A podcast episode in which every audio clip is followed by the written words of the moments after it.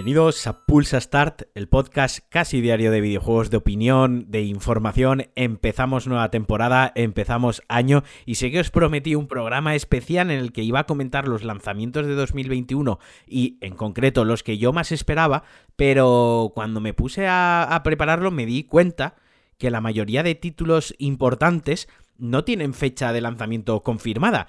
Entonces, eh, no, no, me sentía bien hablando de juegos que esperamos o juegos que van a salir en 2021 que ni siquiera está la fecha y además mm, como venimos de 2020 muchos eh, desarrollos se han retrasado, se han paralizado, hay estudios que han empezado a teletrabajar, bueno, toda la historia que ya sabéis y que no voy a repetir y que no os voy a dar la brasa con ello y que puede hacer que muchos títulos que están programados para 2021 directamente se vayan a 2022, como querer como eh, esperar, espero dos juegos sin fecha que se lancen en este 2021. El primero, el de Rings, el próximo juego de From Software junto a George R.R. Martin, Miyazaki, George R.R. Martin, escribiendo el próximo, entre comillas, Dark Souls ambientado en la mitología nórdica, escandinava, etc. Ya sabéis de qué va el rollo. Y el segundo, la segunda parte de God of War, el God of War Ragnarok. Esos son digamos, los dos juegos sin fecha que más espero para este 2021 y que espero que realmente lleguen este año.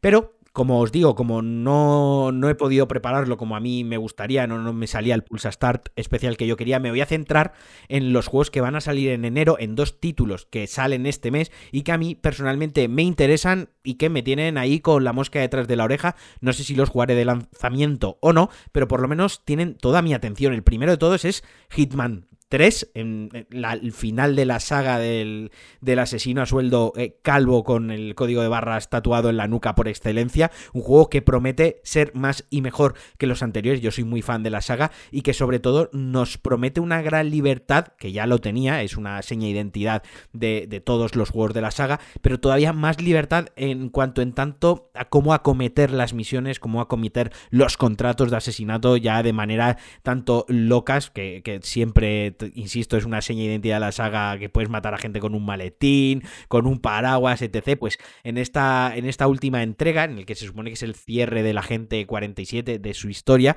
prometen que las opciones serán eh, loquísimas y enormes, casi infinitas. Y el apartado visual, la verdad es que mola mogollón lo que se ha podido ver, que ya hay bastante, si, si googleáis un poquito en YouTube y tal, tenéis bastantes vídeos, el juego pinta muy, muy bien. Y el otro juego al que le he prestado bastante atención estos últimos, estas últimas semanas, es un juego, el primer el primer exclusivo de Xbox de nueva generación realmente, que también sale, como ya sabéis, para PC en este cross-platform que tiene Microsoft, esta estrategia de que todos sus juegos se juegan tanto en Xbox como en PC independientemente, y se llama The Medium, un juego de terror cuya característica principal o su mayor atractivo es que juegas en dos dimensiones eh, paralelas, ¿no? O sea, vas cambiando de dimensión al momento y puede ser que unos enemigos estén, digamos, entre comillas, en la dimensión real y unos enemigos no estén en la, en la otra dimensión, ¿no? en la espectral, y tengas que ir cambiando de uno a otro pues, para resolver puzzles, superar ciertas eh, momentos de plataforma o incluso, como digo, evitar enemigos. Pero además tiene una cosa muy chula que en algunos momentos puedes jugar en las dos realidades a la vez, es decir, el juego pre-renderiza o renderiza, mejor dicho, disculpad, renderiza dos escenarios simultáneos a la vez. Por ejemplo, estáis pasando por un puente, pues se ve el puente en el plano de la realidad y el puente en el plano demoníaco espectral eh, este de miedete, ¿no? Eh, promete muchos puzzles, promete tensión, promete miedo, mm, sin llegar a ser un survival, es un juego, pues, un ambiente tétrico y, de suspense.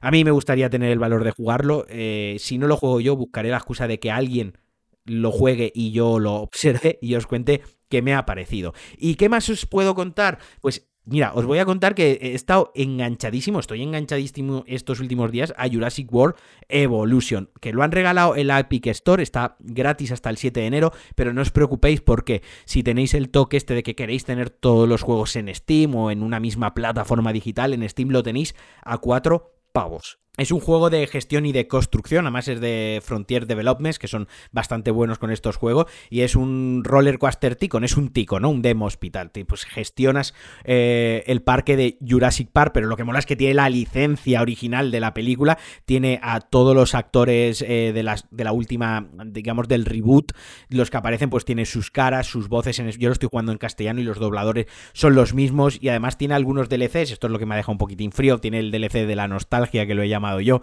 que te permite jugar en el parque de 1993, en la, en la isla eh, Nebula, creo es, Nubla, Nebula. Eh, y ya, pues con los jeeps, con toda la apariencia, el centro de visitantes original y demás. Pero vaya, el juego está muy, muy guay, me ha sorprendido de muchísimo, hacía mucho que no jugaba a un juego de gestión porque principalmente lo suelo evitar, no porque no me gusten, sino porque me atrapan y son juegos que me quitan muchísimas horas de jugar a otros juegos. Son juegos prácticamente infinitos. Entonces, eh, si me meto en un juego de estos porque en al, Jurassic World te llevaré prácticamente 20 horas. La otra noche le metí desde las 9 de la noche hasta las 6 de la mañana. Es que cuando me di cuenta eh, me, tenía, me tenía que acostar, no, me tenía que levantar ya y hace muchísimo que no me pasaba eso con un, con un videojuego tiene ciertas cositas comparadas con los Ticon que quizás yo las mejoraría o que a mí, pues bueno, le faltan pulir un poquito, como pues poder ver qué piensa cada, cada visitante del parque y demás, pero bueno, está muy centrada sobre todo la experiencia en lo que es crear dinosaurios. Lo divertido es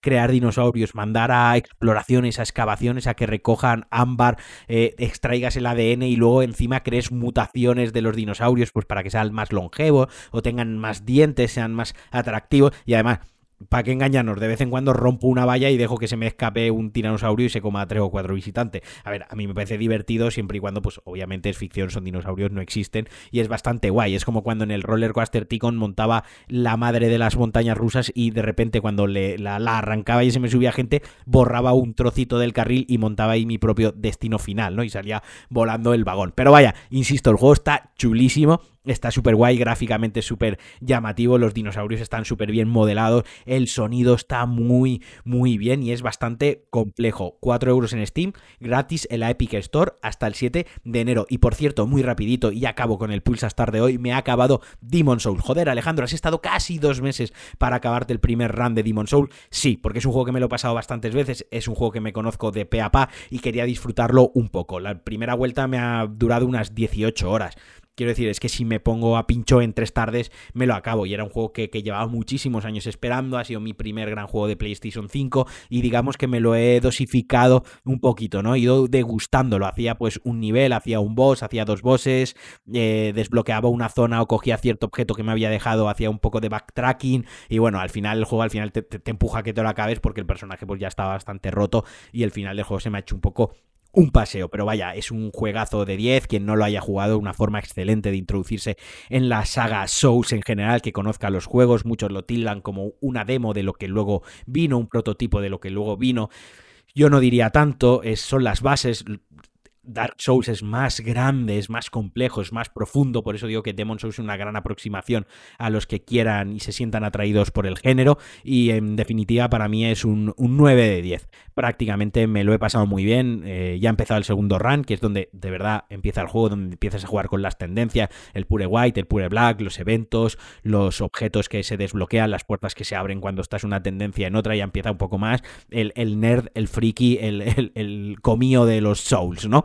Y bueno, hasta aquí el Pulsa Star de hoy. Espero que os guste. Por cierto, estoy preparando una colaboración, un programa muy chulo, recomendando cinco juegos para Stadia, los cinco mejores juegos para Stadia, porque muchos me habéis escrito referente al capítulo que hice de Cyberpunk con Enrique sobre Stadia y mucha gente juega Stadia y a muchos les han entrado ganas, curiosidad y quieren aprovechar más este servicio, así que no sé cuándo lo tendremos preparado, ya digo, va a ser una colaboración bastante chula con, una, con un amigo que genial, un amigo fantástico y, nada, hasta aquí el Star de hoy. Espero que os traigan muchas cosas los Reyes Magos. Espero que os traigan videojuegos, sobre todo. Os mando un abrazo fuertísimo como siempre. Un besazo, os quiero y adiós.